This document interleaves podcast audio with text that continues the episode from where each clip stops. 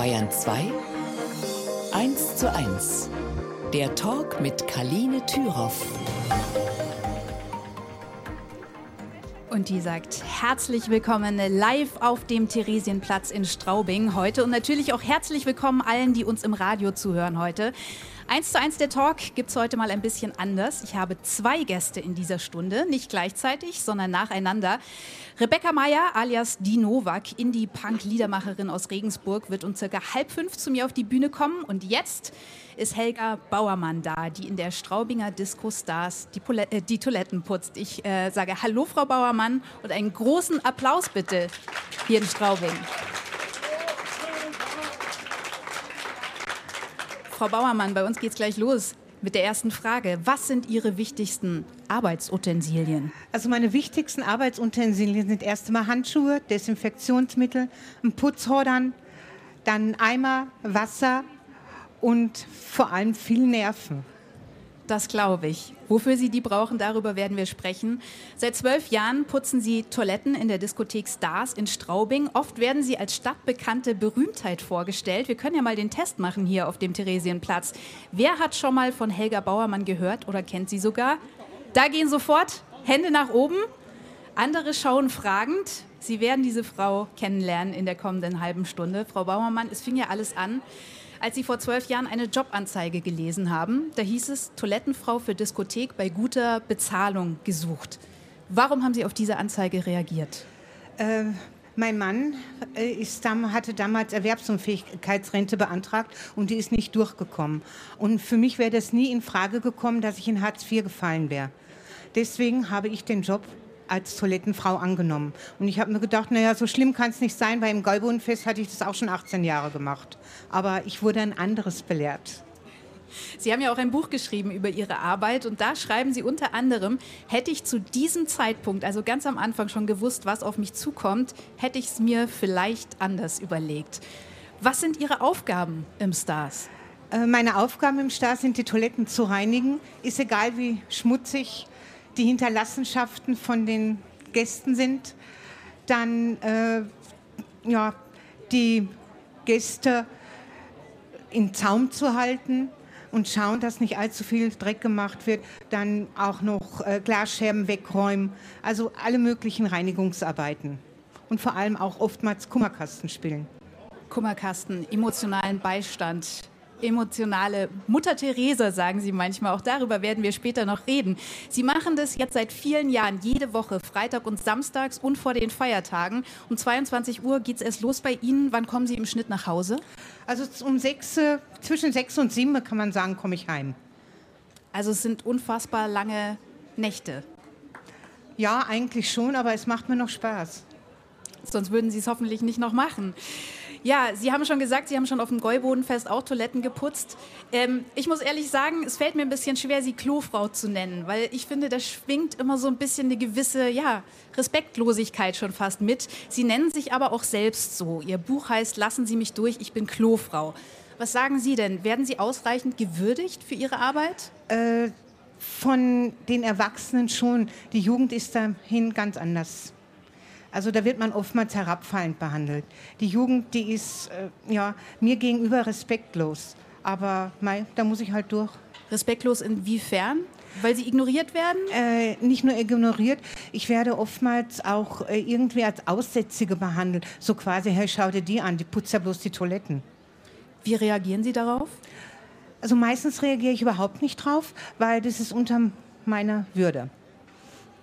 Was würden Sie sich denn wünschen von Ihren Gästen? Also von der Jugend würde ich mir mehr Respekt wünschen und von den älteren Herrschaften mehr Trinkgeld. Dabei muss man sagen, diesen typischen Trinkgeld-Teller, den viele von uns ja aus den öffentlichen und halböffentlichen Toiletten kennen, den haben sie gar nicht im Stars. Warum nicht? Ach, den hatte ich mal hingestellt gehabt bei der Ü30 und dann habe ich nachher festgestellt, dass das ganze Geld verschwunden war. Also die haben es mir direkt geklaut. Und seitdem habe ich mir gedacht, na, warum soll ich es hinstellen? Dann ärgere ich mich eigentlich später bloß drüber. Und so geben es mir die Leiter nachher in die Hand. Das ist besser. Ja, und, und die, diese gute Bezahlung, die sie gelockt hat, auch in der Stellenausschreibung, heißt in Ihrem Fall bisschen über Mindestlohn? Also wesentlich über Mindestlohn. Und außerdem bin ich da auf Teilzeit angestellt, sodass ich noch etwas für die Rente dazu habe. Mhm. Haben Sie damals gehofft, als Sie den Job angenommen haben, dass es nur vorübergehend ist? Äh, es war eigentlich bloß vorübergehend gedacht, solange bis die Erwerbsunfähigkeitsrente von meinem Mann durch war. Aber es ist halt ja, ein Job auf Jahrzehnte geworden. Weil es auch angefangen hat, Ihnen Spaß zu machen? Es macht mir Spaß. Die Musik macht mir Spaß. Die Crew ist super. Unsere Chefin ist super. Also wir haben ein ganz tolles Team im Stars. Wenn das nicht wäre, ich hätte schon längst aufgehört. Denken wir uns noch mal zurück zu Ihrem allerersten Abend vor zwölf Jahren. Das erste Problem für Sie war ja die Anreise. Sieben Kilometer sind es von Ihnen zu Hause bis ins Stars, also zu weit, um zu laufen. Autofahren kam nicht in Frage, weil Sie keins hatten. Der Bus fährt nicht mehr zu der Zeit. Das Taxi war zu teuer. Was haben Sie gemacht? Äh, mein Sohn hatte mir erst einmal das Mofa-Fahren beibringen müssen. Wir sind auf freier Prärie mit zwei Mofa rausgefahren und dann hat er mir erst einmal gezeigt, wo Bremse und Gas ist. Und äh, ja, bis ich das dann kapiert gehabt habe, war halt schon auf Nacht gewesen und so mussten wir dann nachher äh, im, im Stars fahren. Mein Sohn und seine Freundin sind mir hinterhergefahren, so quasi, Mama, ich hoffe, dass dir nichts passiert unterwegs. Und genauso haben sie mich in der Früh um sechs dann nachher abgeholt. Aber irgendwann haben Sie ihnen vertraut und Sie haben es alleine geschafft. Ja. Mittlerweile haben Sie den Führerschein, habe ich gehört. Ja, den Führerschein habe ich vor vier Jahren gemacht und darauf bin ich eigentlich ganz stolz. Mit 62. Man mit kann 62. den Führerschein auch noch mit 62 machen. Ähm, Ohne dass ich einmal durchgefallen bin.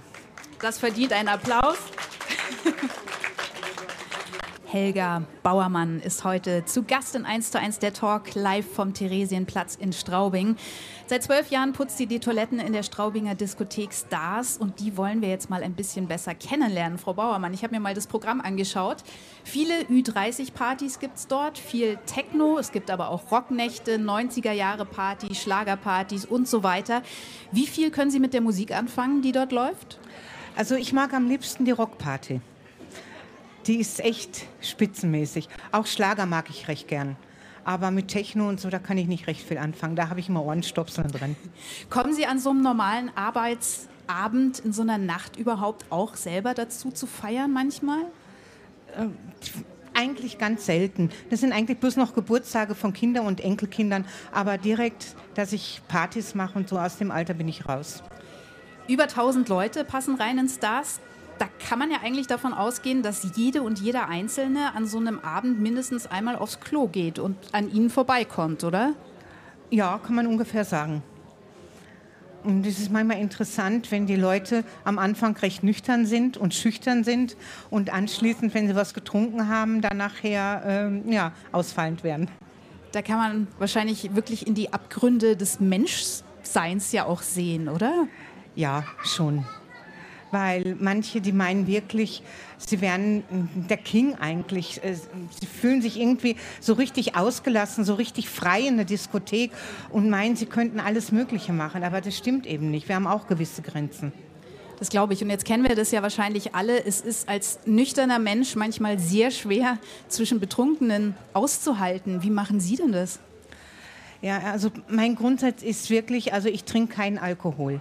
Und deswegen macht mir das auch nichts aus, wenn die anderen besoffen sind. Wenn die dann anfangen zu pöbeln, da gibt es unsere Türsteher, die helfen mir dann nachher. Oder es geht auf der einen Seite raus und auf der anderen Seite rein. Ich nehme an, es gibt Gäste, an die können Sie sich besser erinnern als andere. Welche hinterlassen besonders Eindruck bei Ihnen? Ja, das sind äh, zum Beispiel die verheirateten Ehemänner, die meinen, die müssten Mädel aufgabeln für die Nacht. Die beobachten Sie dann dabei? Äh, was heißt beobachten? Die, die sieht man von ganz alleine. Wie Sie äh, dann meistens den Frauen erste Hilfe, emotionale erste Hilfe leisten, dazu kommen wir gleich noch. Jetzt würde mich erstmal interessieren, wie so ein Abend für Sie verläuft, wenn Sie um 22 Uhr anfangen. Wann kommt der Tiefpunkt? Wie lange dauert das? Äh, also mein Tiefpunkt kommt meistens in der Früh um zwei, weil dann ist die Diskothek ganz voll und dann geht es recht zu.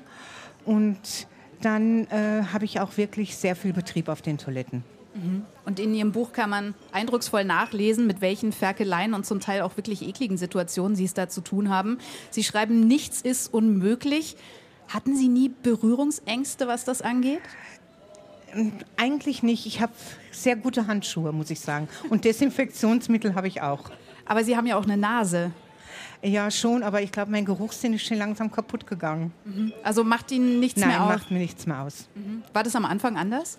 Am Anfang war es anders gewesen, weil da habe ich mich doch ein bisschen geekelt und habe mir gedacht, Mensch, nee, sollst du das wirklich machen oder sollst du aufhören? Aber mei, ich sage immer, das Geld stinkt nicht. Sie schreiben oft in Ihrem Buch von Menschen, die auch mal auf der Toilette einschlafen, die bewusstlos zum Teil auf dem Boden liegen, dann nur noch die Haare unter den Toilettentüren durchschauen. Wie gehen Sie mit solchen Situationen um? Ja, da wird dann nachher der Türsteher geholt und dann wird von außen die Tür aufgesperrt. Und dann schaue ich als erstes in der Damentoilette rein, ob die Dame noch angezogen ist oder nicht.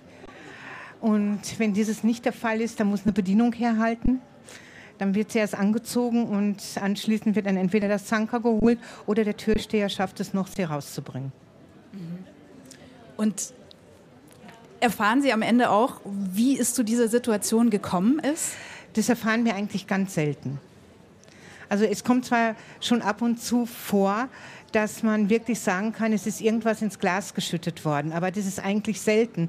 Deswegen haben wir am Raucherbereich auch grundsätzlich äh, geht's gemacht, dass keine Getränke mehr mit rausgenommen werden dürfen. Und die meisten trinken halt ihre Getränke erst aus, bevor sie dann nachher in, zum Raucherbereich oder irgendwie rausgehen auf die Tanzfläche. Um sich zum Beispiel vor K.O.-Tropfen zu schützen. Sie sind ja sogar selber mal im Krankenhaus gelandet, als auf dem Männerklo jemand handgreiflich wurde. Sind das Momente gewesen oder war das ein Moment, wo Sie sich überlegt haben, es dann doch lieber sein zu lassen? Ja, vor allem mein Mann war damals dagegen gewesen, dass ich weitermache, weil äh, wenn man dann mal wirklich einen Kinnhaken mitkriegt, ist es nicht gerade so angenehm. Das glaube ich. Und vor allem die zwei, die mich damals äh, zusammengeschlagen haben in, in der Männertoilette, die sind dann nachher noch so frech gewesen und haben auf der Tanzfläche weitergetanzt. Ne? Dann ist halt Polizei gekommen und hat die beiden mitgenommen und eine Strafanzeige ist erstellt worden.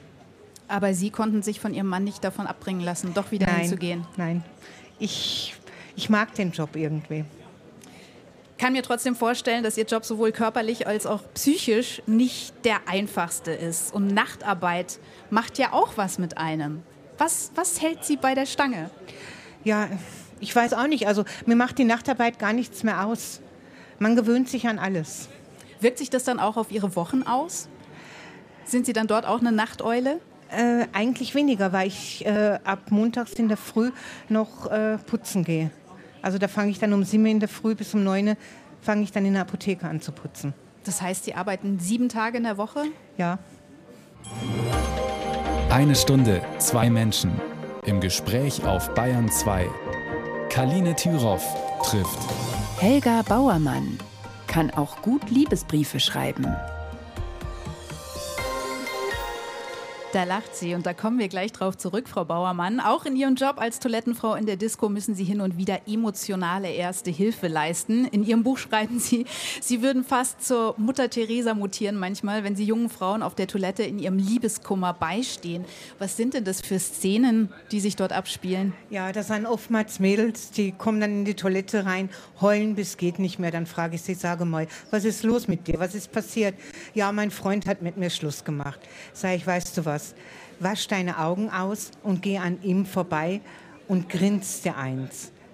Dann sagt's, warum? Sag ich, ja, weil es ihm dann am meisten stinkt, weil er merkt dann nachher, ja, das ist nicht so schlimm.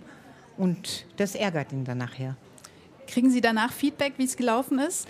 Ja, oftmals kommt dann eine vorbei und sagt, Mensch, nee, danke für den Tipp. Gibt es denn auch Männer mit Liebeskummer in der Disco? Äh, ab und zu schon. Aber äh, da sonst selber durchkommen. denen wird nicht geholfen von Ihnen.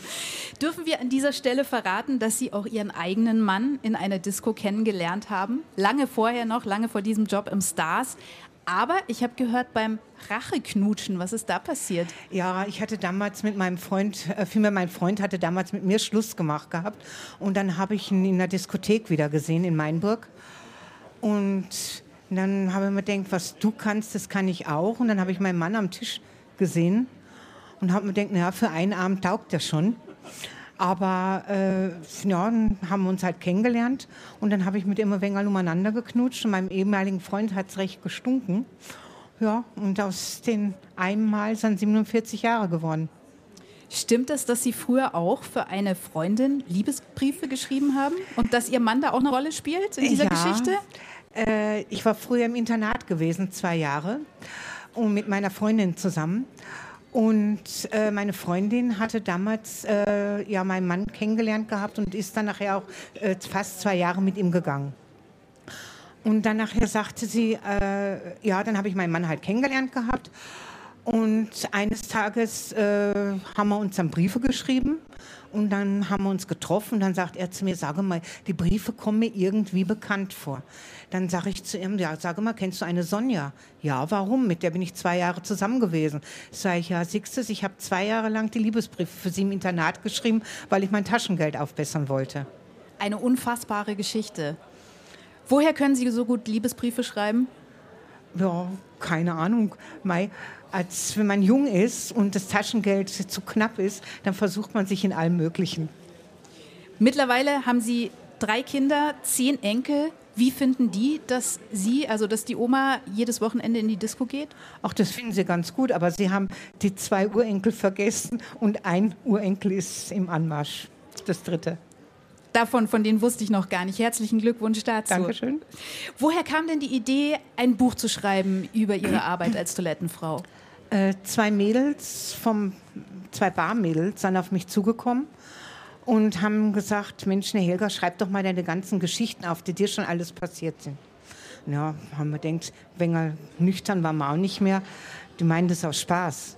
Drei Wochen später kommt die eine wieder zu mir. Helga, hast du schon angefangen zu schreiben? Sag ich, du, ich habe gemeint, das ist eine Gaudi. Sagt's nein. Mein Chef ist voll interessiert dran vom Verlag. Ja. Und dann nachher hat sie mir schon den Vertrag unter die Nase gerieben. Und dann habe ich angefangen zu schreiben. Und wann haben Sie das getan? Wir haben ja gehört, Sie haben auch noch, Sie, Sie putzen auch noch unter der Woche in der Apotheke. Wann haben Sie das geschafft? Ja, äh, das meiste habe ich halt in der Diskothek geschrieben, wenn mal Zeit gewesen ist. Und ich habe schon gehört, das nächste Buch ist in Planung. Ja, das ist unterwegs. Ich warte halt drauf, dass meine Lektorin endlich dazu kommt, das zum Buch umzustrukturieren. Also es ist schon geschrieben. Ja, der größte Teil. Und es geht, habe ich auch gehört, um die Corona-Zeit. Da waren ja auch Sie in Kurzarbeit. Wie war das für Sie? Das war die schlimmste Zeit, die man sich vorstellen kann. Zwei Jahre totale Kurzarbeit, nicht arbeiten können und die ganze Zeit zu Hause zu hocken. Also waren Sie froh, als es wieder losgegangen ja, ist? Da war ich echt froh. Aber eins muss man sagen, die Jugend, die hat sich total verändert, aber zum Negativen. Inwiefern? Äh, am Anfang, nach der Corona-Zeit, sind sie in die Diskothek geströmt. Und dann ging es, auch bitteschön, Dankeschön und geht nicht mehr. Und jetzt werden es frech und patzig. Haben Sie eine Erklärung dafür?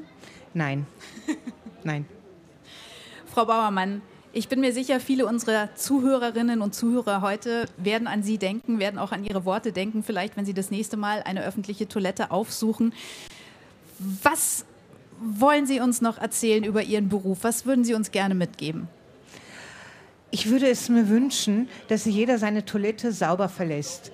Nicht wie bei den Mädels zum Beispiel das Toilettenpapier umeinander fliegt, die Männer daneben pieseln und man muss den ganzen Dreck wegmachen. Also das wäre denkenswert. Wir denken an Sie. Und ich sage vielen Dank und alles Gute für Sie, Helga Bauermann.